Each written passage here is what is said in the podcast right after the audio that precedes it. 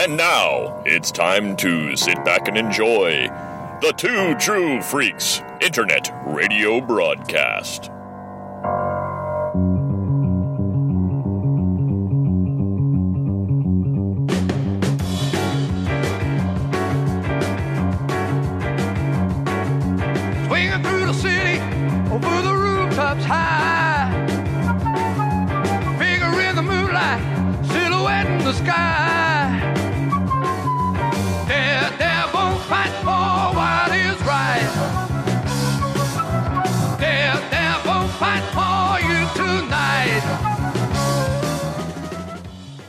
Welcome to Dave's Daredevil Podcast, a proud part of the Two True Freaks podcast network. I am J. David Weeder, but of course you can call me Dave. And on this show, I read and discuss comics featuring Marvel Comics Blind Lawyer by Day, Superhero by Night, Daredevil. And this time around, we are reaching the tail end of the original Frank Miller Daredevil saga. This week we are covering Daredevil number 189, the December 1982 issue, which came to us with a cover by Frank Miller and Klaus Janson. This cover has a yellow background. It's a very famous cover. Daredevil's dropping down with a pair of sai in his hands as arrows go flying upward at him and swords are raised against him. It's some all out ninja action, and again, very, very famous, very, very iconic cover. A cover that's been spoofed multiple times, including a Teenage Mutant Ninja Turtles cover by IDW. And this is the second time in several issues that we've had a yellow background, again, making the cover stand out on a comics rack, which is great because a cover is helpful in selling a book. Not that, of course, you should judge a book by its cover, but it does need to stand out to at least get your attention. And this cover definitely gets your attention. There's a lot of action in it, and it's all out ninja action, which, of course, you know, appeals to me and pretty much everybody else on the planet.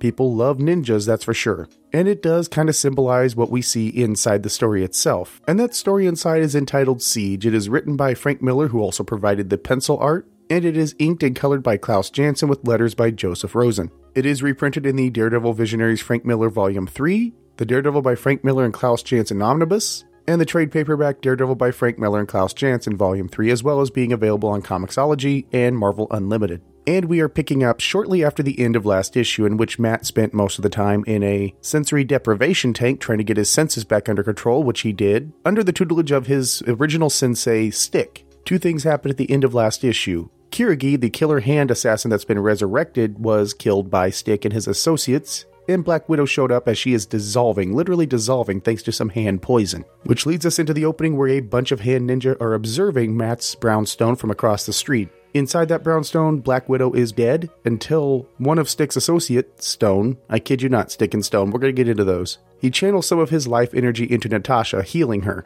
There's not a lot of time for introductions as the hand attack in mass. A ton of hand ninjas just descend on Matt's apartment, and they're overwhelming even Matt, Natasha, and the group of Chaste ninjas that Stick has brought with him. To the point where there's only one way to win, or they're going to get worn down, and that is for Stick to sacrifice himself and absorb all of the life energy of the hand ninja. An act that kills Stick, turning him into a literal stain on the carpet. With the original fight out of the way and Stick gone, Matt and Natasha catch up a little when Heather Glenn shows up drunk and disorderly. But Matt and Natasha don't really have time for that as they go out hunting the hand, being proactive in this instance. While Matt's being proactive anyway, Natasha goes to speak with Franklin Nelson, who fills her in on what's been going on with Matt's life, including his relationship, and realizes, hey, Natasha, you know a lot about forgery, don't you? And that leads us to a scene where Heather receives a forged note from Matt saying, I don't love you, I can't marry you. And Matt receives a forged note from Heather, quote unquote, saying likewise, and that ends the relationship as nobody will answer the phone and exit Heather Glenn for at least a little while from the book. And if that wasn't a strong enough ending for you, we get one final tag in which the member of the Chaste, Stone, informs Matt and Natasha that the hand is regrouping and they're bringing out a new assassin and reviving somebody named Elektra. And that is where issue number 189 ends. And that's where we begin, but not just yet. I'm going to take a quick break. A podcast promo will be played, and then I will be back to talk about Daredevil number 189.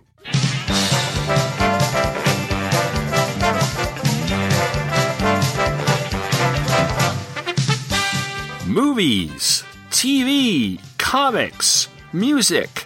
Pop Culture Affidavit has it all. It's everything random in the world of popular culture, and it's all covered by me, Tom Panarese. New episodes drop monthly at twotruefreaks.com, and be sure to check out blog posts about random pop culture topics at popcultureaffidavit.com. Pop Culture Affidavit, the sworn testimony of a dork.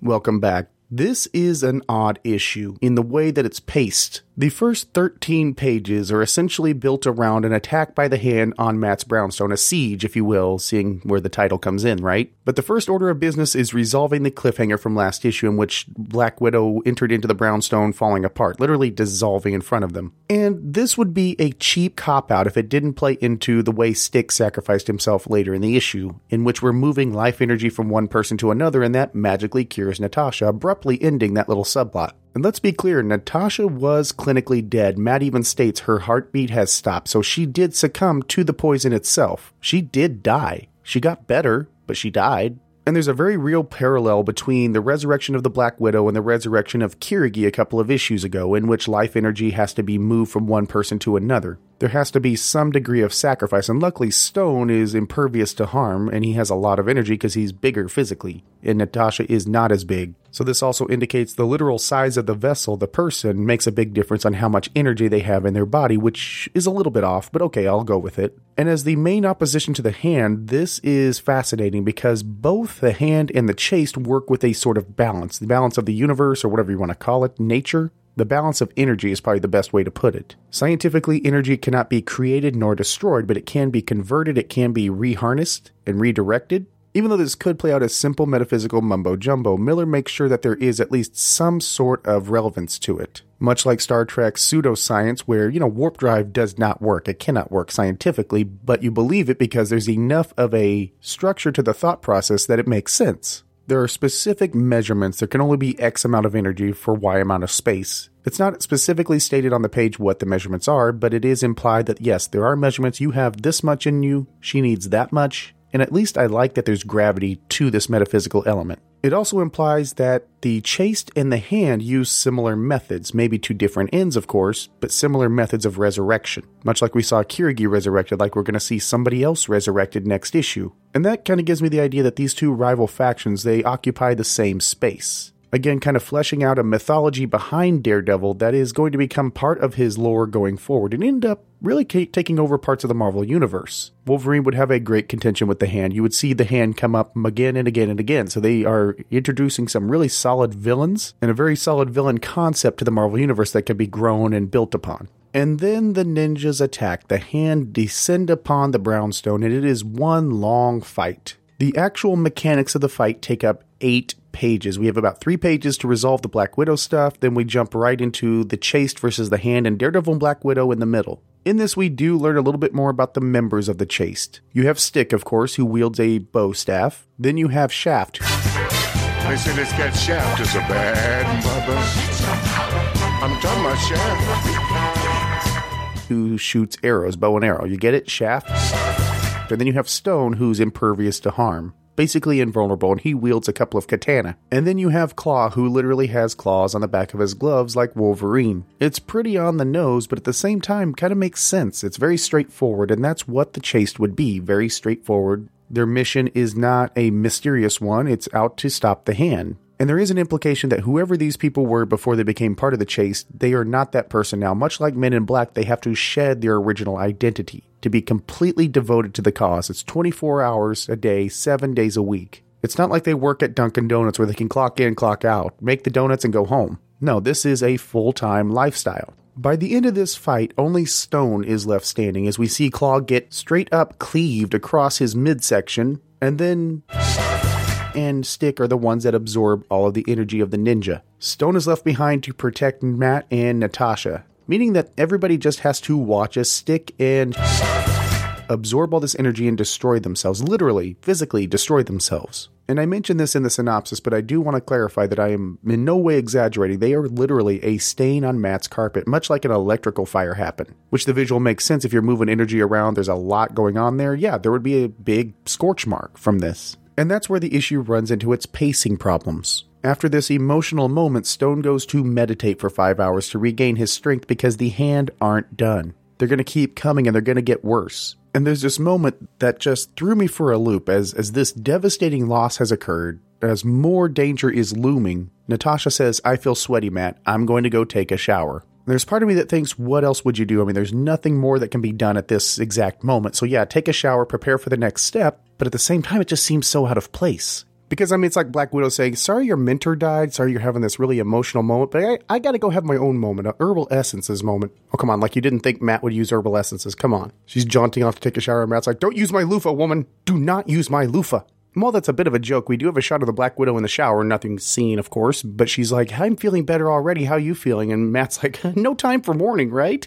No time for mourning, my mentor's dead. Worse yet, he's a literal stain on my carpet. I gotta clean that, you know? There's not enough resolve in the world to get that stuff out. I'm gonna have to replace that rug completely. Oh, that last part was probably not a joke. He really does have to clean that. That's nasty business. But he actually does tell Natasha, you don't have to be mixed up in this. You're out. You've got what you need. Go on. And she's like, We're friends. We've been more than friends. And she's getting a little cozy with him. And he rebuffs her. He's like, No, we're friends. Whoa, whoa, whoa, whoa. Engaged, right? And here's the surprise part of that. I mean, Matt rebuffing her was pretty good. I mean, at least it shows he's faithful to Heather. And he actually mentions we're getting married next week. Next week. When was the date set? That kind of comes out of nowhere, just like proposal and all that. All of this subplot has been really badly handled, and we're going to get into the worst handling towards the end of the issue. I'm just chomping at the bit to get to that. But as if on cue, Heather shows up. She's been drinking, and she's like, I'm celebrating. I have a lot to celebrate lately. I've been celebrating a lot. And she throws this very, very blatant shade Matt's way. She's like, I just love it when you tell me what to do. You're so masterful, Matt. My life is in your hands. I mean, it's pretty clear what's happening. Even Natasha's like, damn, son, you're not picking this up? Because Matt completely misses it. Yet again, he completely misses what Heather's trying to say. I will give Matt just a little bit of slack here as his mentor just died. He's got this whole ninja situation happening. There's a lot going on. Natasha's standing like right there. I mean, awkward, but at the same time, Matt has been doing this all along. I get that his mental faculties have been fuzzy lately and thrown off, like his senses. I will give that to some extent, but here he's back to clarity and he's just distracted. He's not giving Heather the moment she needs. She's clearly in pain, and it should be blatantly obvious why she's in pain and why she's reacting the way she is, but Matt still doesn't have time for Heather. And maybe here it's slightly justified, but at the same time, at the end of the issue, when he goes out to search for the hand, he ends up with nothing. So he ends up basically wasting a good five hours. And he and Natasha go off to find the hand. I mean, when you go out seeking ninja, how does that work? How do you track a ninja? And I really thought about this this week, and I decided to do some method podcasting in which I drove around town looking for ninjas. And guess what? None of them, no ninjas were seen. I could not find a single ninja in my hometown here. So, well, at least we're ninja free, or at least they're hiding really, really well, which is what ninjas do. They hide, they're invisible. Come on, man. Like, you really thought you were going to track these people? You're literally starting with no information, just that the ninjas are out there somewhere doing something. I mean, Matt's so desperate, he even says, hey, maybe I should drop in on the Kingpin. Maybe he would know something about this clan of ninjas. This is a desperate ploy. I mean, it's just, it's filler, is what it is for the issue. But it does manage to underscore the emotional situation with Heather. And Natasha's like, I don't mean to pry about Heather, Matt. And Matt just totally blows her off. Then don't. Let's try the docks. And this is where Matt and Natasha split up in their search. Matt actually does, I don't know what he does. He goes out searching somehow, some way, but Natasha goes to speak to Foggy. And this is where Natasha gets a little bit of information about Elektra, and she is surprised to hear about this, so she had no clue who Elektra was, and Foggy says he went to crap as soon as Elektra died. And there's a bit of relief as Foggy's explaining what's been happening, that Matt has snapped the way he's treating Heather. He actually says blatantly he ruined her professionally to convince her to marry him. The part that gives me relief is that Natasha acknowledges that doesn't sound like Matt. So at least we do have a bit of relief that Matt may not be the best boyfriend material, he may not be the best partner, but he's not blatantly mean, and Foggy acknowledges that he's been acting hurt and angry and it's making him mean. One thing Matt Murdock isn't is cruel. He's not completely thoughtless, he's not callous. He may be a bit distracted, he may have his priorities completely out of whack in terms of life, the universe, and everything, but he's not mean. However, this solution that Natasha and Foggy come up with, I've been waiting to talk about this for a long time. They forge notes from Matt, from Heather to each other. They interfere in a way that they're, they, they shouldn't. One, let's point out something about Matt. Matt gets a written note from Heather. A written note, not Braille, not a recording, a written note. With Natasha, sure, she knows Matt and Daredevil are one and the same. She knows Matt is blind, but he can run his fingers across the indentions and quote unquote read the note. Foggy doesn't know that. The part that stands out to me to this is Foggy mentions, okay, Natasha, you were partners with Daredevil, you were partners with Matt. Matt moved to San Francisco, Daredevil showed up in San Francisco. Foggy never really connects. And there's part of me that wants to believe that Foggy willfully ignores it or just can't make the correlation, but at the same time, There's a huge, huge connection between Matt and Daredevil, and it's blatant, it's obvious, it's right in front of him. And Foggy is far, far from unintelligent. He never put two and two together, and he still continues to do that even though there's a note from Heather in her quote unquote handwriting, you know, forged, that's just simply written, not raised in braille, nothing like that. And that doesn't ring a little bit odd to Foggy, and that's the part that I can't really completely wrap my mind around. It's some little detail, I know that. It's nitpicky, I know that too, but it is right there. Heather gets this note. She's been destroyed professionally. Think about that. She has been destroyed. She has been stripped of everything that makes her life worthwhile. The one thing she had left was Matt Murdock and that relationship and that potential marriage, and that's been taken away as well. And here's an odd storytelling device before I get into the meat of what I want to say about this. I get why splitting up Matt and Heather is a good thing, really for both of them, but primarily for Heather. But it seems so unthought out because Heather's had everything ripped away from her. Let's take the last remaining thing in her life. Even though it's bad, it's still the last thing that keeps her life going and see what happens. Let me just spoil what happens because I want to talk about it freely. Down the road, Heather ends up killing herself. She calls Matt out of nowhere, and Matt, thinking she's just drunk and being silly, blows her off and she hangs herself in her apartment. Now, that leads us in a storyline that he believes Heather might have been murdered and he goes pursuing things all the way to Venice, Italy. But the real truth is revealed that she did indeed kill herself. And of course, she killed herself. She had nothing left. Her father's gone, her father's company is gone, her one relationship where she was closest to being healthy is gone. And for what? So Foggy and Natasha can feel better about themselves and their friendship with Matt instead of being adults and sitting Matt down and saying, Look, you're doing some up stuff, okay? And this is more clear in terms of Natasha knowing both the superhero aspect of Matt Murdock and his daily aspect. She's seen both sides of Matt Murdock. She's lived with that man she has a certain rapport with him on a level that Foggy can't. Even though Foggy is closest to Matt Murdock as a friend, he doesn't know the full picture. Maybe he should, as I mentioned earlier, but he doesn't. So you're telling me instead of doing the adult thing, I mean, she's a super spy. She's dealt with things that are sensitive in nature. Any number of adjectives you want to throw at it, she's dealt with it. What she does is rarely, rarely comfortable, rarely easy, certainly at times morally ambiguous, and you can't tell me she wouldn't go to Matt and say, Look, dude, you need to figure out what's really going on between you and Heather because this is not good for either of you. Let's say that it happened. Let's kind of extrapolate that that Natasha calls Matt out on his crap and says, "Get it together, figure out what you want to do with Heather. Do you want to spend the rest of your life with her? Then what do you need to give her to make that something special?" If Matt says, Yes, I want to spend the rest of my life with her, how does Matt then proceed? Does he set some sort of career up for her? Something that could honor her father without actually being Glenn Industries? Take a fragment of that? I mean, he's a lawyer. Even if he's not skilled in the exact business law, he can find somebody who is. It's hard for me to believe that Matt wouldn't be able to find a way to salvage some piece of Glenn Industries for Heather. Would Heather remain content to be married to Matt? I don't know. But let's say the answer is no, you're right. I don't want to spend the rest of my life with Heather. I've been cruel to her, and Matt tries to make it right somehow, some way.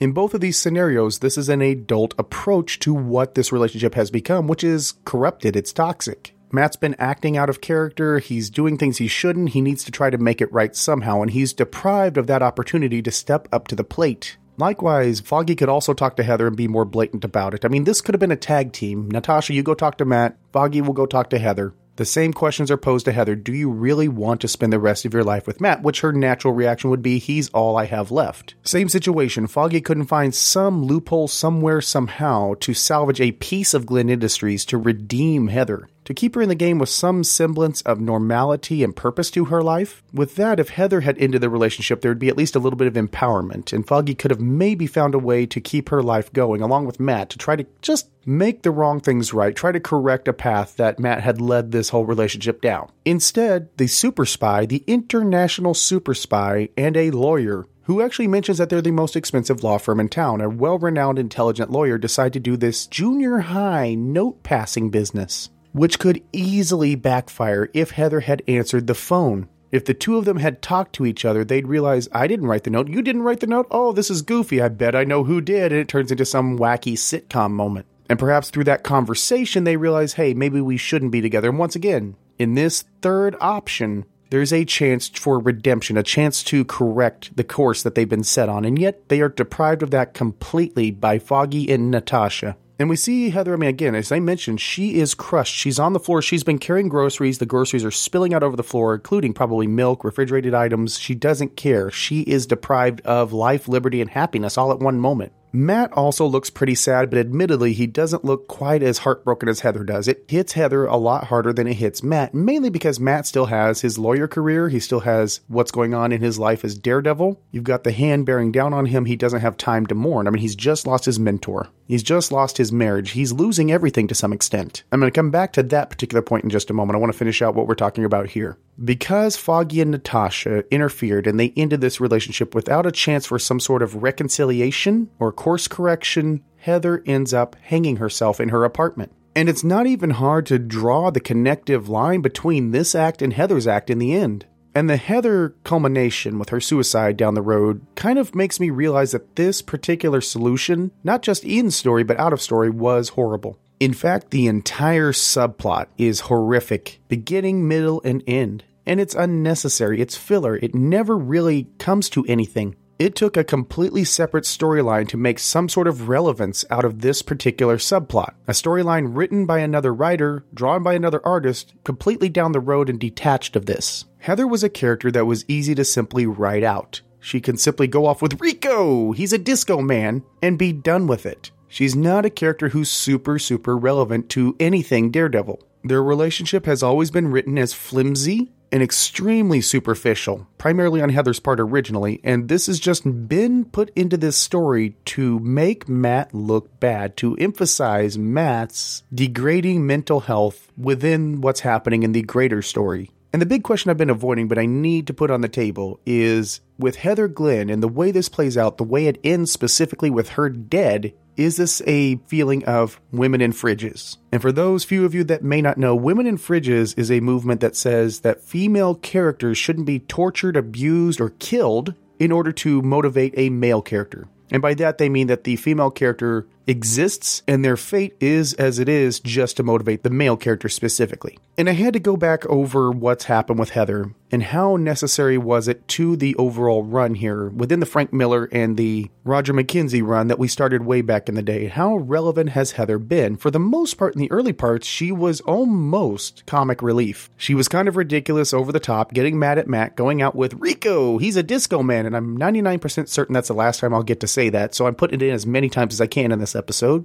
But she's not treated as serious girlfriend material. She's not looked at as somebody who's going to have a long term impact. She's not somebody who emotionally affects Daredevil that deeply. And then abruptly, this switch is flipped where Heather starts discovering things about her company and she becomes a victim. The male board of directors defies her, they gaslight her, they seek every way they can to undermine her. And Matt ends up doing the exact same thing. He first asks her to marry him, then proceeds to treat her like absolute garbage, ignoring her pleas for help, systematically destroying the company she doesn't want destroyed. And yes, to some extent, there's some protection element to that, but at the same time, there's better ways to protect somebody. And for a while, Foggy was the only male character to treat her with any dignity and respect, and even that got turned around. So, what ends up happening is that the main male character's ex girlfriend, a super spy, and his best friend, his male best friend, concoct a plan to end this relationship, manipulating everybody involved, and that ends up sending Heather down a spiral.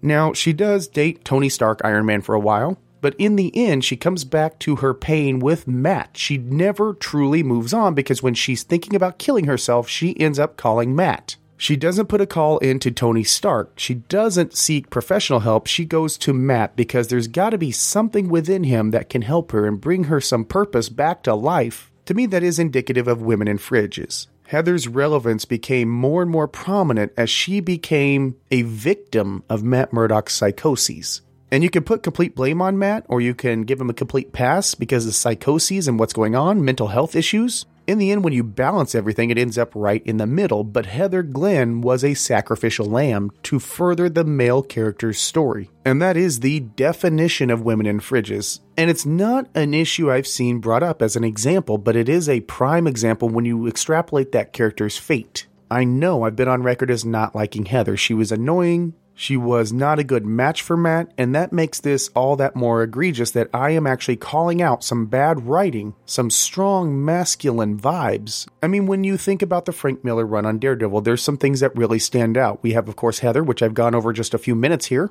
But you also have Elektra. Elektra shows up, she's this badass assassin. You learn that she was once Matt's girlfriend. She does some cool stuff, but the main thing she's remembered for was dying. The most iconic shot of this entire run is probably Elektra getting stabbed by Bullseye with her own sai, and you absolutely know the image. It's been replicated multiple times. The sai protrudes from her back, not ripping the fabric of her costume, a thinly veiled allusion to rape. Let's add to that that we have Vanessa Fisk, another female character, who ends up in this whole male dominated gang war, gets buried, gets captured by this corpulent, horrible sewer king, and then loses her entire mental faculties. We've had issues that deal with the theme of bondage, of stalking, in which Becky revealed her past. There are some damaged female characters in this. Let me be clear on what I'm saying here so I'm not misinterpreted. It is absolutely okay to be quote unquote damaged. You can have vulnerabilities, you can have painful spots, emotionally speaking. And that goes regardless of your gender. What I am seeing here, though, is a trail of female characters who are cast in this really horrid light in which they are damaged, and that is cast in this very, very judgmental way by the male characters. And that's something that Frank Miller carries forward in a lot of ways. Think about Dark Knight Returns when you first meet Selina Kyle in the future. There's a strong implication that the Joker had his way with her. She's also a prostitute. She's in a submissive role and she's been victimized by the male character. And hey, let's come back to Daredevil itself when we get to Born Again and we find out what happened to Karen Page. I don't want to completely rag on Miller, but Miller's treatment of female characters can be extremely uneven. For every Nancy from Sin City and Carrie Kelly, there is a Heather Glenn. And Heather Glenn was treated unfairly. Vanessa Fisk was treated unfairly again. Her mental faculties were taken away from her to motivate and move the Kingpin. If I have one blanket criticism of the entire Frank Miller run of Daredevil, it is his treatment of female characters. And of these female characters who are victimized throughout this run, there's only one character that gets a chance for redemption. She gets, quote unquote, fixed by Stick, and that is Natasha. Now, she had appeared when Frank Miller was doing the art, but Roger McKenzie was writing the book. When Frank Miller first writes Natasha coming into this, she's victimized by the hand. Now, I feel like this isn't quite as blatant and egregious as the other acts, because Natasha is indeed a superhero on her own. Her victimization came by way of fighting the hand, but she was still victimized by getting poisoned by way of being pricked by a foot spike. Miller made sure that when Elektra died, the violation and the very coarse undertone of that violation was very, very clear. And he's never been ashamed to admit that that was exactly what he intended. There is part of me that thinks that the context of this book can make a difference, that it was 1982, that things were different, but did they need to be different? I mean, what we're talking about here is not exactly progressive new ideas. Yes, the women in fridge movement hadn't come along until the late 90s or so, but the idea of female characters being three dimensional, being strong, that was still on the table. And from my later Frank Miller readings, not just in Daredevil, but other avenues as well, Sin City being a perfect example, women are not given their due very often. Miller likes to make them femme fatales or victims or love interests, and that's kind of a short sighted way to look at it. I think any character can be fantastic, regardless of their gender, their race, their ethnicity, their religion. If a writer allows that character to really flourish and be whatever they are, and tell good stories around that character, any character has that potential and Miller is simply dismissing these female characters. And that to me is unacceptable. Now, of course, at this point, Heather Glenn is already gone. We've still got Natasha in the mix. And as we learn at the end of the issue, the hand is ready to resurrect Elektra. And I just talked about how Elektra was brutally killed in a way that made sure it implied rape and, and violation, and how Natasha was the only character to be given a chance for redemption by being healed. So, what does this mean? This means that Elektra is being brought back for what? Only to motivate Daredevil. Now, is that how it actually plays out? Well, in this issue, yes, it's a it's a stinger to make sure we motivate Daredevil, and of course, Natasha, knowing who Elektra is, realizes what's happening. But let me be clear, that's only in the context of this particular issue. We're going to talk more about that next time. Let me do my final verdict on Daredevil number 189. My main complaint of the last few issues is how thin the plot is. And while that's true here, it also gives us something different. There are answers, there are revelations, there are resolutions. We've left the holding pattern and things are moving forward, albeit slightly slowly. Out of 22 pages of story, there are 13 pages devoted to a ninja fight, which of course, we all love ninjas. We want to see some fighting when we enter a comic book or some of us do, and it challenged me to think what do I want when I pick up an issue of Daredevil? Well, what I want is a good balance of character, of progressive plot if there is one, and of course action, but I want good dialogue, I want good art, I want some meat on the bones of any particular issue I'm reading. A balance, if you will, and this issue is out of balance. I certainly enjoyed the fight sequence, but it went on way, way too long. And once again, we're given an issue where there's a lot of filler here. And given that next issue is a double issue, I think some of this filler could have been fleshed out throughout these last few issues. And I'll get more into that when we dig into next issue, because that's where I'm going to backtrack and talk about where this could have worked better. Easily the most bothersome aspect to me is the Matt and Heather thing, and even that's kind of shoehorned in when you look at the art. When Matt receives the news, he is back at the office in Matt Murdock gear, trying to call Heather, and he just sternly puts the phone down. This is after a scene where Daredevil is given five hours to look for the hand while he waits for Stone to come out of his meditation, and he's supposed to be searching the city. And the next scene after this is Matt back in his Daredevil gear having searched the city. So it seems very much shoehorned in, painfully and unnecessarily. And then we have Stick and his sacrifice along with Shaft and the fact that they did something metaphysical that did have some relevance, as I mentioned, and that this was a character of relevance that was killed off on panel, and yet there's no real time for mourning. Some of that is in context of the story, but some of that is Miller just didn't want to deal with it. Hey, this character's gone. Let's move forward. Let's not cry now. Let's let's just keep the story moving. And while I agree that the story moving forward is relevant, what have we been doing for the last two issues? We've been killing time waiting to get to this moment only to have it taken away by removing the emotional resonance. Even though Stick was a later addition to the Daredevil canon, he was a relevant, important addition. Moreover, he was emotionally important to Matt Murdock, especially when Matt was a young boy. It's not an exaggeration to say that Stick is a big, big building block to Daredevil. The persona, the look, the skill, all of that comes from some piece of Stick, as well as Stick being a character who was an adjunct father character, probably more an uncle. It's probably the best way to put it. A really, really cool uncle that Daredevil was really close to as a kid. And when he dies, the idea that Natasha goes, oh, well, I'm going to go take a shower, really bothers me. It just takes the emotional moment and squanders it completely. And that is kind of the core of this issue. We have a relevant character sacrifice against an enemy that's almost unstoppable, and that's an enemy that's coming for Daredevil. And we get this moment of, eh, time to go lather up. I'm, I'm a little sweaty. And then she puts the nasty costume back on. That's kind of gross when you think about it. Or does she throw it in the washer and dryer? I don't know. Either way, it's such a squandered moment that could have been super, super relevant and super poignant. And Miller skips that and moves forward. The issue is completely structured wrong with those first 13 pages being fast moving action,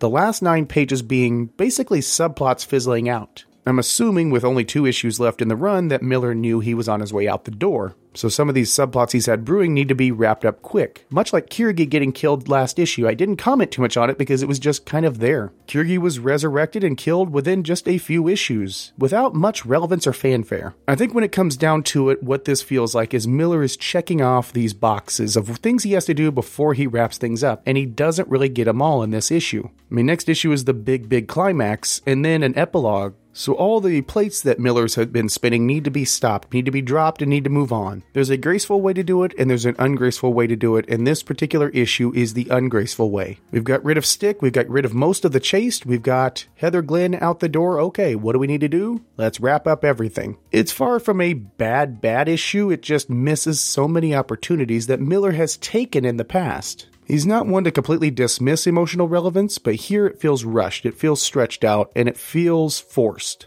But now I feel like a negative Nelly. I think I've made my point that this was a lackluster issue. But of course, that brings us to the end of another episode of Dave's Daredevil podcast. And next time, next time is a big deal. We have a double sized issue. It is the ultimate conclusion to the Frank Miller run, even though there's an epilogue after that. And we're going to learn a lot about Elektra, a lot about the hand, and a lot about life by the end of the episode. That is in one week. Until then, remember, I am J. David Weeder. Justice may be blind, but it can see in the dark.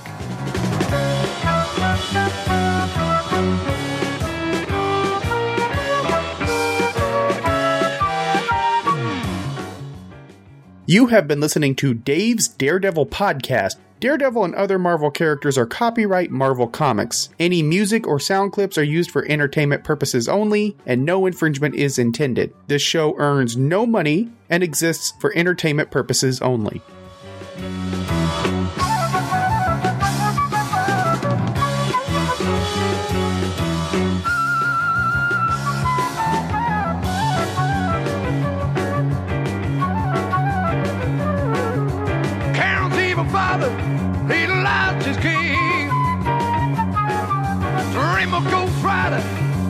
Hear.